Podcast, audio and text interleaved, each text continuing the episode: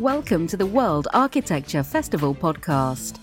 This series features recordings from the annual festival, where architects and commentators discuss the latest challenges and innovations in the industry. Make sure you subscribe to always receive the latest episode, and also follow us on Instagram and Twitter. Our handle is at World Arch Fest.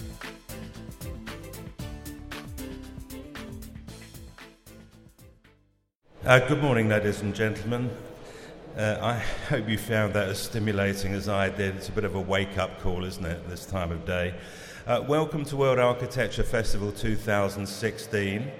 Uh, we launched our festival in two thousand eight, and we were four years in Barcelona, then four years in Singapore. It's great to be back uh, in Europe, um, and it's great to be in Berlin. Why did we pick Berlin? Because it's a city of intense architectural and political interest uh, and activity currently, uh, and it's a very popular city with architects, partly because of its heritage and partly because of the new architecture uh, which is emerging here and has emerged in increasing, I'd say, quality and quantity uh, since the wall came down. And being in Berlin, we were thinking about, well, what should our conference theme be uh, in this main auditorium uh, for the next two days? And housing was the obvious choice.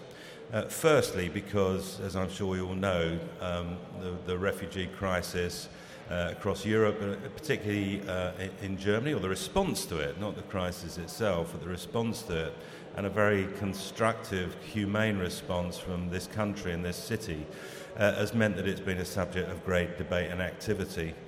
Um, but secondly, Berlin, of course, had a really interesting history in terms of thinking about uh, the nature of housing, uh, going back to the nineteenth century with this idea of the Berlin mix, the Berliner Mischung, uh, this kind of mixture of uses and people and activities, and then uh, in three waves in the twentieth century uh, of examining architecture and housing at various Uh, long-term festivals, most recently uh, I B A from uh, the nineteen eighties. So that seemed a natural thing to do. And finally, of course, um, architectural activity almost inevitably involves uh, housing. Uh, most architects have either designed their own home or they've designed a home for a relative, often how they get, got started in the profession. Uh, and this means the relationship of the profession to this very particular building type, I think, is a kind of personal one as well as a professional one. Um, we're going to cover many aspects of housing over the next two days, but to start us today, I'm really delighted to be able to welcome Ben van Berkel, uh, founder of U N Studio in nineteen ninety-nine and previous incarnation of the practice going back to the late nineteen eighties. Um, this is a, a practice that not only produces great buildings, but also produces stimulating, thought-provoking ideas about archi- the wider field of architecture itself. Now, Ben's just published a book that he tells me he's been working on for eight years called Knowledge Matters, uh, in which he examines the way in which the kind of uh, sensorial or the, the, the, the, the, the let's say, sense, sensor technology, uh, the invisible aspects of architecture now available through digital technology and other things are beginning to inform the world of architecture as much as its physical uh, reality. And I suppose that things that we now expect to be able to do in terms of automation, a very simple example would be the saving of water through sensor systems for people like growers, so that if you haven't got your hands under a tap, it doesn't produce water. Very basic idea, but of course in terms of surveillance and security, it's become far more sophisticated, and in terms of communications, uh, even more so. So we're now in a world where uh, we can do things and we expect standards uh, from our homes and our technologies, which not very long ago would have been the exclusive province uh, of the super rich. And in, uh, in a way, I think Ben describes it, there's a kind of trickle-down, that things that only the rich could afford or think about have gradually trickled down in the housing market, so that the exclusive has, in a sense, become inclusive. Um, so please join me in welcoming our very first main auditorium speaker for W A F two thousand sixteen, Ben van Berkel.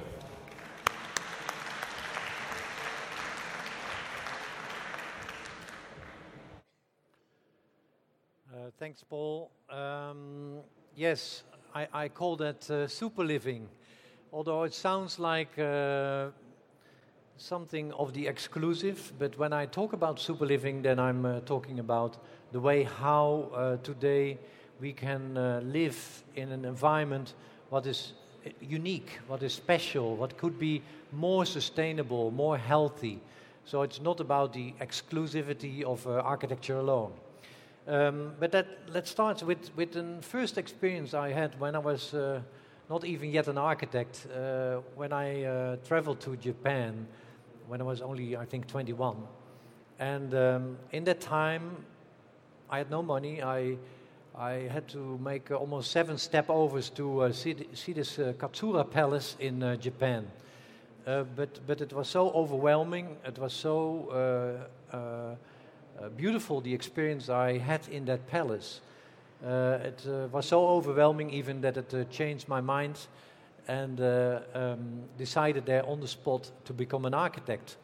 But what was the quality what I experienced there? Uh, it was maybe the, the calmness of the space, the relationship between nature and architecture, the way how uh, the uplifting uh, quality of that space f- felt like even uh, two centuries or three centuries later when this was built, um, uh, was for me uh, the reason why I always felt that I needed to bring that back in one way or the other and revisit this place through my work. Um, and, and that's why I like to start also with an earlier project I did, uh, uh, and that was of course later than when I had studied uh, architecture in London, uh, and that is the Möbius House. The Möbius House is a house where already there I had a visionary client who still lives in this house after close to twenty years, um, to work in the house and to, to, to work and live Uh, within an environment whereby uh, he could be in a place where, where where working, living, and sleeping could be connected to the way how he could live there with with with with, with a family uh, who would grow over uh, in, into uh, a family with um, changes uh, to be happening in this life cycle of living and working within this house. So we introduced, um, an, an, you could say, almost one concrete band, what goes from the outside to the inside of the house. Uh, the other material is the glass, what goes from the outside to the inside of the house. Um, this is a photograph taken um, um, just after when the project was uh, built, so in the beginning of two thousand. Uh, we were never able to photograph the house Uh, uh, for private reasons uh, inside the house, but I will show you that later. This is the house as it is right now, with more landscape around it, so not only the life cycle of the change of the people um, in this house is uh, uh, changed, but also the, the, the environment around this house. I, I can't go in maybe in all the details of the plan, but as you can see, it, it, it the plan even plays with this idea of this life cycle, whereby um, the materials go literally, so the facade goes literally from the outside towards the inside to create inside facades in order to make uh, uh, b- certain boundaries between the relationship of uh, there where the children are coming home, uh, where the client said, well, I'd like to see the children when they come home, so I'd like to see them and, and, and visually connect to them, but I don't always uh, want to hear them. So, so, so these kind of ideas uh, were part of the way how we played with these indoor and outdoor uh, materials to integrate and to there where we wanted to separate. But as you can see here, the landscape is very close to the house. The trees are also very close to the house, and and even uh, you can view through this glass roof the the growth of the trees uh, over the time when you are Uh, in the house, and, and as you can see almost uh, quite beautifully in this picture here, the the, the landscape is uh, almost working as a painting towards uh, the, the way how it uh, plays with all the living uh, uh, areas uh, in, in the structure of this house. But, but notions of reflection and light and, and what I said, calmness, were essential. Like for instance in the geometry of the house, we worked only with three angles, the seven degrees, the nine degrees, and the eleven degrees angles. But I discovered that this calmness didn't have to be introduced in a in an in a very simple ninety degrees box.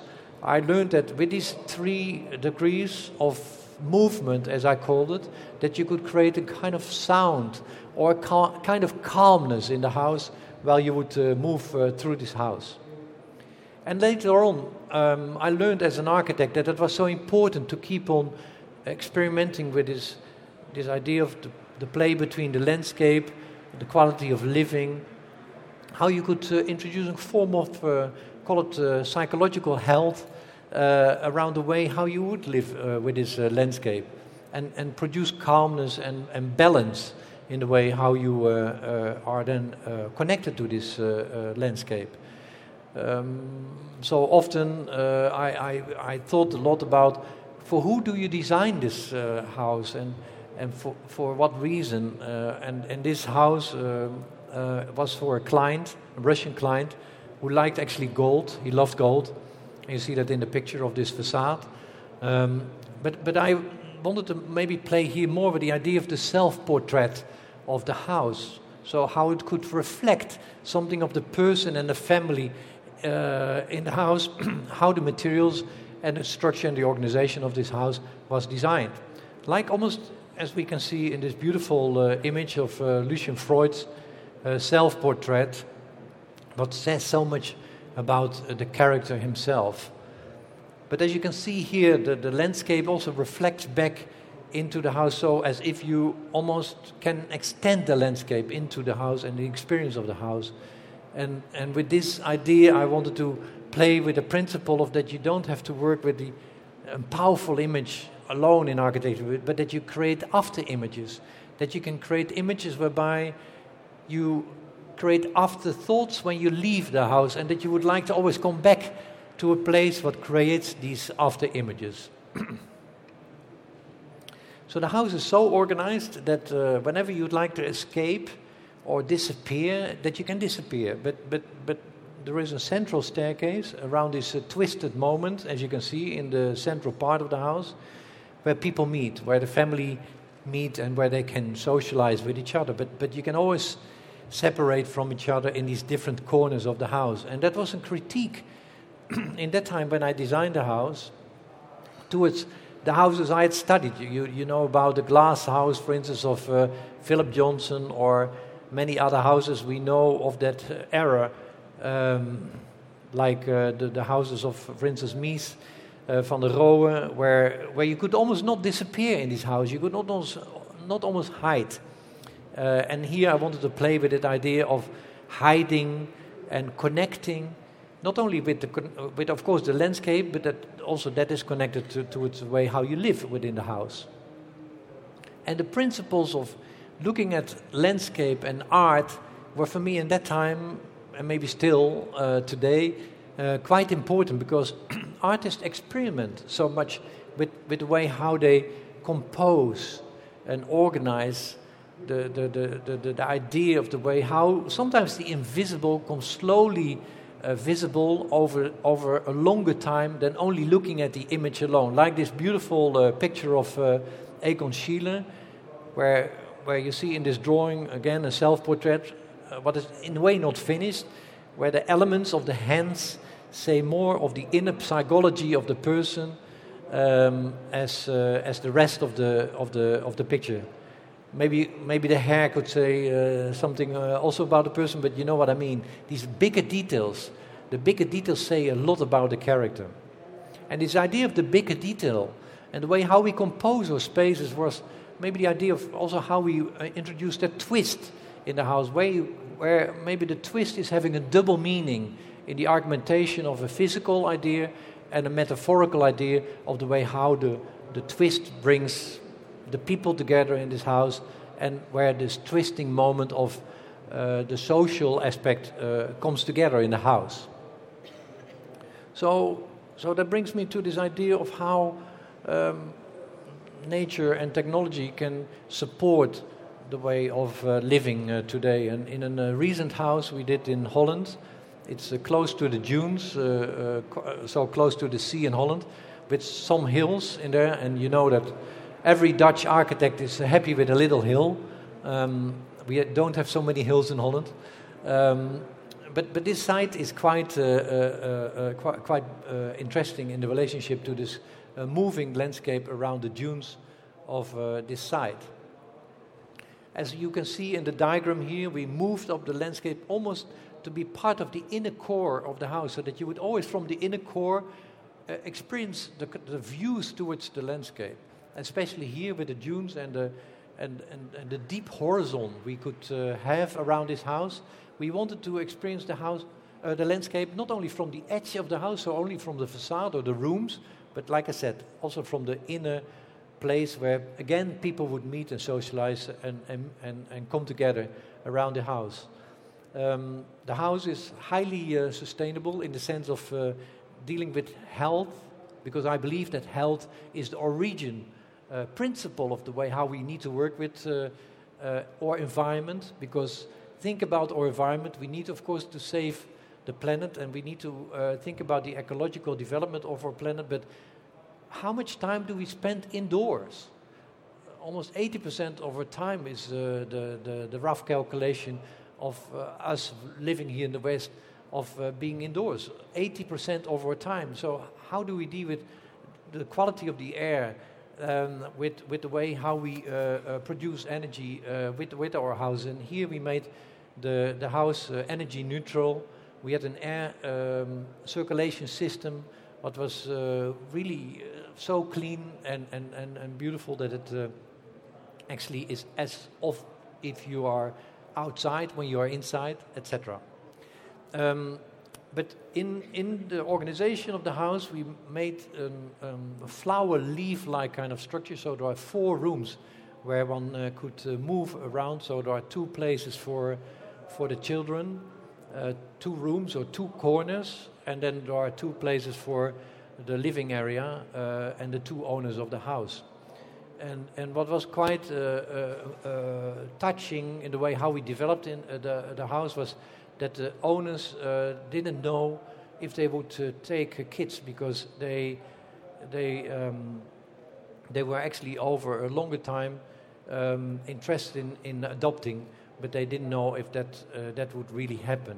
But over the years, they adopted two kids, and they became part of the whole uh, uh, fourfold uh, quality of the of the house. But the most essential was that we developed a program and a flexible system within the four quadrants of the house, whereby always these four quadrants could be changed in program, so that it would create an, an flexibility in the organization if the family wanted that, because they, they changed it when the kids came there. Um, so we called it the switching on and off uh, qualities in the way how the four leaves of the house could uh, uh, be developed. So, so what I'm saying is that if we introduce new technology, adaptive sensorial uh, qualities within the house, then of course we need to also apply that to the way how we improve it in the organization and the design of the house. So it should not only be so that the technology is um, uh, just an add-on system, like we often did with the sustainable aspects of architecture, whereby we introduced only a green roof and then we call the building a green uh, building. That's not what we are uh, supporting here. Uh, we want to have it integrally, fully organized in the way how it is also uh, improving uh, the organization of the design. So here you see the, this middle core of the house with a transparent uh, uh, stair, whereby you always could have these uh, beautiful views towards the context of uh, the house. And you see here, I mean, how how deep the, the perspective is of uh, the views of the, this house. And, And how how lively you can, uh, in this uh, organization of the house, you can use the house in so many corners and, and parts of the, the the house, like the roof and, uh, and uh, anywhere else you see on the picture. Another uh, aspect was that the, the, the, the client um, uh, was also interested in improving a facade here that would connect itself to its nature. Um, so, so we created these kind of uh, areas on the facade where uh, birds could nest. They were interested in that, that uh, idea. And over the years, uh, many type of uh, birds uh, started to nest themselves in this facade, even nightingales, uh, whereby they became part of the, the living uh, quality of the, the organization of this house. Well, here you see the, the, the poetic uh, relationship and the calmness also in the way how one corner of the leaf of this house is organized. But as I mentioned, uh, on the right-hand side, you don't see that here in the picture, uh, the house is uh, is um, as flexible as on on the left-hand side, because uh, they eat now on the on the on this wing of the side, but they often uh, eat also on the other side, and then move the table to the other part of the house. But that brings me to the topological uh, aspect of, of the way how we can uh, um, um, uh, rethink uh, our house uh, organizations, and and um, and also the typological uh, aspect, of course. Um, so it's not about uh, hybridizing alone, uh, new types of living, in the way how we organize our programs. But it's also so that uh, um, we can transform houses in totally new uh, um, settings. Um, and I will show you one example. And I, be, I like the reference of this uh, uh, this painting, um, where uh, painters uh, are in this uh, National uh, Gallery in Scotland, are um, coming into the gallery and they with the students, and they learn to copy the paintings uh, around them. And that idea was introduced by a fantastic uh, uh, client I had in New York, who is a uh, collector, and he wanted to ha- live with his collection. For him, the collection was more important almost than his living area.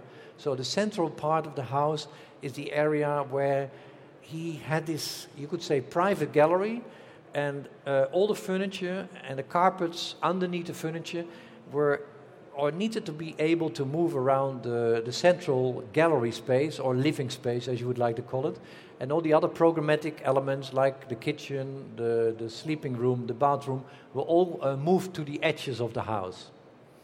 And you can see, you can see it here, the space was not so high, so we introduced this l- yeah, L E D ceiling, whereby uh, we could, uh, and this is already, all, you know, the house was uh, designed ten years ago, so in that time, uh, we were quite uh, advanced also with technology, because here the client wanted to uh, change the color of the light constantly related to the way how we want to improve an, a particular kind of well-being or um, psychological, again, uh, quality within the way how we would uh, uh, live during the day differently than uh, during the night.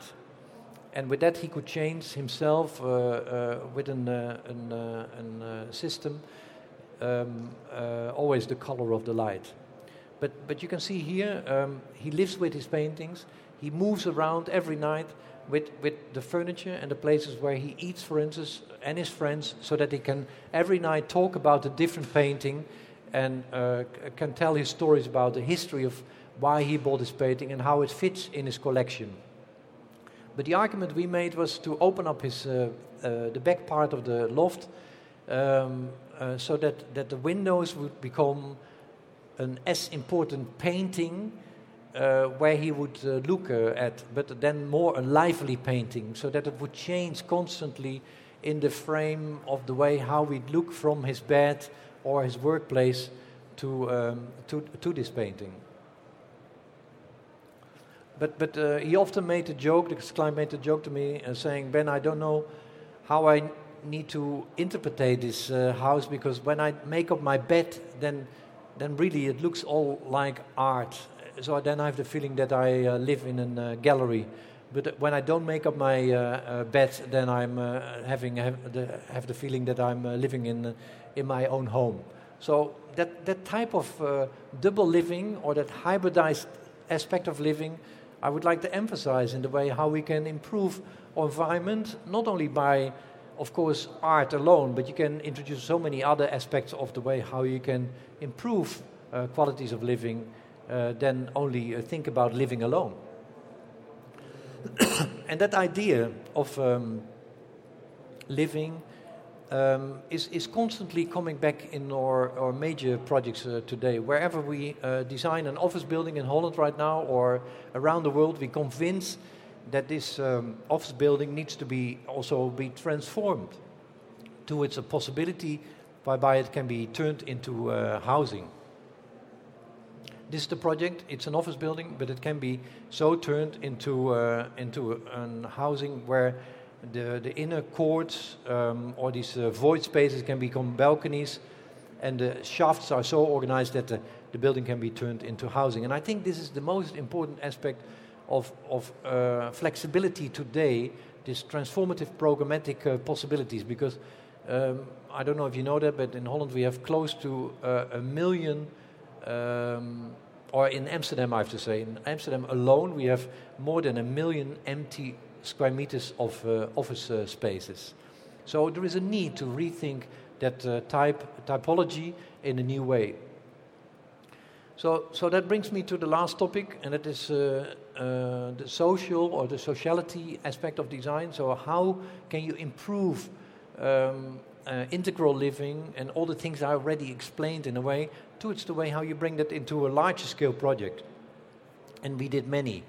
Um, um, and and uh, this is a project we did with three X N in, um, in Aarhus. But, but here we wanted to create neighborhoods in the sky, so that people would meet, and, and through the amenities, people would enjoy to be living with each other. Because, as you know, a lot of people don't like it to come off out, out of their apartment and um, and then come in the empty street, and there is no service or quality uh, between the way how they can meet other people or their neighbors. And so many house housing projects have been designed uh, like that uh, from the sixties onwards, or earlier on, towards even nineties and the beginning of two thousand. But we really radically want to change that. Um, so, so this idea of the neighborhoods and the sky with the different amenities uh, improved the way how people live here. Uh, and as you can see on the balconies here, where um, uh, on the picture on the on the right, um, by articulating these balconies a little bit differently than than uh, in an uh, in an um, yeah in another design, we uh, wanted to. Uh, make these balconies as a product, as an element of the interior, so that it became a kind of extended element of the interior. And it's really actively used. Um, but that brings me to the last project, and a more radical, and it was a more difficult project, and that is that I, over the years when I was in China or Korea, I was so shocked by the amount of density of housing uh, produced there, and that so many families would live in these houses by only having a number on these buildings. So whenever a kid would walk around these uh, uh, white and neutral uh, housing projects without any, any amenities, they would actually not find so easily their house. So when we were asked by a client in uh, Korea to rethink with us uh, the way how the quality of these housing projects could be improved, I thought it was a difficult question, because in the beginning, I didn't want to do it, because I was thinking, yeah, but what can be improved? Because the, the budgets are very low.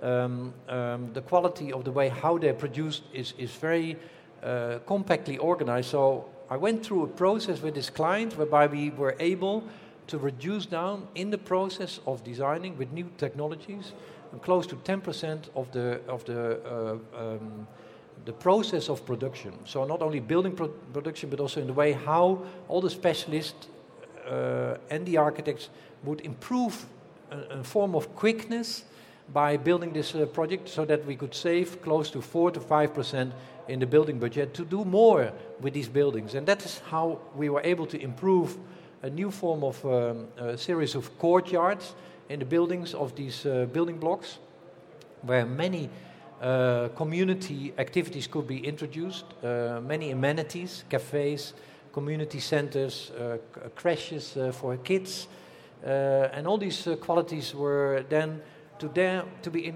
introduced in order to create a kind of social health around an, an enormous amount of people living there. You have to imagine in one of these blocks is having close to two ta- two thousand units, uh, seven thousand uh, people, close to seven thousand people live in these uh, in these blocks. So th- these densities are enormous. I mean, densities we even don't know here in this part of the world. Um, so as I said, uh, all these courtyards were uh, used for improving an, a community uh, quality uh, within this environment. And what we did was to uh, color these buildings so that people would know where they would, would be, and that, that the buildings would have a little bit more uh, different identity than a neutral uh, blank image of an enormous amount of uh, uh, buildings with only a number. And as you see here, uh, with this idea of the neighborhoods in the sky, we didn't want to staple these neighborhoods. We wanted to uh, diagonally cross them over through the uh, uh, buildings, over over an enormous set of uh, buildings from the exterior towards the interior of the of the site. And and the beauty is that uh, all these people moving in these blocks, uh, they um, they were so inspired by, by the colors that they introduced these colors also uh, in the way how they develop their uh, interiors. Um, and you can see here how especially the courtyards are designed with more green. Actually, this was only uh, two weeks after w- when the project was finished. So you may have to imagine that after two, three years, these trees will, will be fuller and, um, and and richer. And we create all of these uh, sport activities uh, in the middle of the of the center of these uh, blocks. And the and the warmer colors were uh, binding the buildings uh, much more than uh, the whiteness of the buildings as we have seen them. So that brings me to, to the beginning, uh, to create this balance between uh, the environment of where we live in and how that balance could be improved by new forms of calmness and health and an integral relationship between nature and, and living. And particularly this ritual of living, uh, where maybe in, in the Japanese culture uh, there was so much attention given to in the sixteenth or the, and the seventeenth century. I think we should uh, focus on more when we design uh, houses. The ritual of living today is different than we did uh, before. Um, so it was not for nothing that Bruno Taut, when he visited uh, this uh, Katsura Palace, said that maybe modernism was uh, invented in Japan in the seventeenth century. And, and maybe that's where I like to go back to as well. Let's reinvent uh, how to be modern by going back to what we have uh, learned from uh, other centuries. Thank you very much.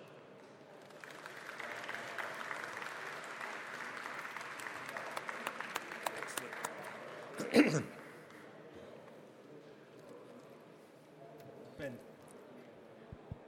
Ben. Thank you very, thank you very much for that. Uh, what a great way to start our festival, because I think this um, this image, the calmness, and definitely the kind of modernity of this image which inspired you uh, for your life in architecture, um, has taken this rather extraordinary turn, because the last project you showed with this incredible density and incredible height, um, I'm assuming that you think that by the use of landscape in a communal sense and by the plan arrangement of those apartments, that actually you can still find some of the qualities which you admired uh, in Japan. To what extent can the individual unit itself uh, be a place uh, of calm? And can you get that relationship to nature uh, when when you've got seven thousand people in the block? Yeah, yes, because uh, you know we were not allowed to photograph uh, these uh, interiors, because we tried many times, but um, it's quite difficult in, in, in that culture to uh, to to come into the private spaces. Uh, but we will keep on trying. Uh, but but what I can tell you of these interiors is that they they were all very um, much inspired by not so much uh, maybe um, the nature of uh, trees, et cetera, but the way how they were fascinated in the color arrangements we introduced. And they liked it that they said to the kids, well, you know, think of it that we are in the in the building block with the yellow streams and um, and and the green bands. So that they could point at their houses instead of uh, pointing at an at a building they could not uh, find. So it worked as a wayfinder um, uh, on the outside, but also in, in the interiors they they applied um, a form of compact living, and I think that is the the future uh, of uh, many people uh, discussing right now. Um, that compact living doesn't have to be. Um, Uh, be associated only with as, with uh, social housing alone. I think that uh, we know that from hotel rooms, for instance. You know, if you have a good hotel uh, and where everything is really beautifully, compactly designed, then even on a on a uh, size of uh, eighty square meter or forty-five square meters, you can have uh, an an, uh, an an inspiring uh, uh, in, indoors environment. And and and in Korea, it's a little bit like in Japan. there is this beauty of living in a compact manner whereby natural elements, like, for instance, you know, the, the culture of the tatami mat, living on the ground, uh, living with um, minimal elements can can can inspire them to be in, in an outdoor space. Because the, the irony, of course, for architects is that the smaller the spaces become, quite often for economic reasons or, you know, cost, cost-cutting reasons, actually you need more design, not less. Um, but the, the, it's, the drivers are all the wrong way round, aren't they? Because the people who want to produce things at the cheapest cost, they also want architects to work for the cheapest fee. Um, and it's precisely when you need a greater concentration uh, on design that you... quite often that you don't get it. I think you've been quite lucky with your clients. Yeah, because, yeah, but but you know it yourself that even where you do luxury homes, um, and often um, architects with the profile we have, they they don't do these homes anymore because they, they take so much time and energy, and they don't get the right. They often say, well, we don't get the right fee for it. But I do think that that is what, what is the essential part of learning from living, that you, I, I force myself to do these homes because I learn so much from them. And I can apply them towards uh, more affordable housing and social housing, where I'm now wanting to be uh, much more active in. I think the whole aspect of affordable housing is a whole new topic we have not looked at the last ten years. It, it didn't come up so often. It, you know, it was not... Uh, part of the policy in many countries, um, apart from maybe Asia. Because one of the interesting things in your tour was this um, proposition that other building types um, are more than capable of being adapted for housing, provided that somebody's thought about that from the outset. And I wonder, you know, you mentioned the million square meters of um, empty offices in Amsterdam. In general, was it is is it easy to convert those buildings for housing purposes, or for some of it is it impossible for one reason or another? Yeah, it's impossible. I mean, uh, most of these uh, buildings there you cannot uh, move into housing because the cores are so organized that they um, are are not so easy to connect towards uh, four or five housing types on one floor. So and and you know, like in in uh, England or many other places, there are so many rules for housing uh, that that the system is not. A, I mean, for instance, you need to have outdoor spaces. Uh, fire escapes are very important in these uh, in the system of housing. So so you need to really have a uh, system that is flexible. Yeah, but it is. I mean, it's really an, a major problem. It's a major problem in Holland that we cannot change these buildings. You showed an example of an office building you were designing where, in effect, you built in, um, you, you've built in the possibility of future change. Can you say what effect that actually had on the cost? Was it a relatively expensive building as a result of that? No. Or was there a way of doing it where it was a conventional uh, cost office, but with this inbuilt flexibility? No, it, is, it was. I, well, it was actually a bit more expensive because we had to um, create uh, the void spaces. Although the void spaces were also necessary for bringing more light to a deeper plan. So, I mean, that's also even in Holland a uh, big uh, regulation or major regulation that you have to bring uh, all the light so deep as possible into the plan. But no, it costed only uh, two or three percent more over the whole, uh, total cost. But don't forget that um, that the value of the whole building became much higher than in the whole uh, uh, area of the South Axis in uh, in uh, Amsterdam. And many um, high-end uh, uh, clients liked it to be there because they, they, they were interested in that idea that, that they would buy something that is uh, more flexible and, and with that uh, also create more value. I mean, from a sustainability point of view, um, the idea of allowing for residential uses, which in fact guarantee enormous longevity compared with office buildings. I mean, it's, it's an interesting... It's an interesting area, isn't it? Because generally, financial systems have tended to place more value on commercial buildings that may only last twenty-five years, rather than on residential buildings that could last one hundred or, or even two hundred years. No, I totally agree. Uh, but but that is the same in the way how you apply um, uh, installations, for instance, in buildings. I, I recently did a building in Groningen, so in the north of Holland, Uh, where uh, for an, um, a government client And here we introduce an installation technique what is uh, used in, uh, in, in hospitals. Um, and that is a technique whereby air is not moving, circulates anymore b- between one person and the other, whereby you create a lot of uh, building sickness, et cetera. But air is moving uh, directly from, from the floor into the ceiling. And that costed us also, you know, maybe five percent more than the standard uh, installation cost. But with this, we were able to reduce down twenty percent over the five years that the building is now there of uh, sick leave in the building. So the client was so unbelievably happy that they invested in this extra value of uh, this specific uh, installation technique. And it's an, you know, an installation technique what exists already for a long time in hospitals. Like in an operation room, you cannot have bacteria moving from one person to the other. So that, you know, it was a very sim- simple system. And I, I think this aspect of uh, health and indoor health, where I'm also so interested in, is... Well, this, this is what I was going to ask as, yeah. a, as a final question, actually, because the air quality that you referred to in one of those lovely houses, that... At the moment, that, that kind of air thing is something that we're only generally experiencing in commercial buildings with this well standard.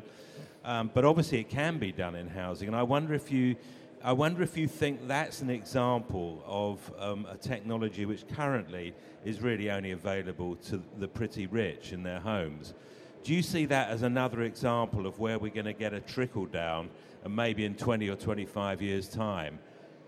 The nature of the air that we're absorbing yeah. in, apart, in apartments as, as well as homes will, will be will be changed. Oh, definitely. I, I, I because if if it already gives statistic proofs that it can reduce down sick leave, for instance, and also at home, you know, that it could reduce the, the sick leave or the you know people getting sick, is that um, that that will definitely change. And I think many more aspects of investment in the relationship to a healthy environment will be um, will be uh, uh, applicable and, and, and used uh, for less more money, because it's also creating so much more value. It creates much more value, and and you know like what I said, if hospitals you know hospitals don't have often so much money for the way how they uh, build their buildings. Uh, if they can afford it, why can we not afford it in uh, in office buildings and in our housing projects? Good question to end with, Ben van Berkel. Thank you very much indeed. Thank you.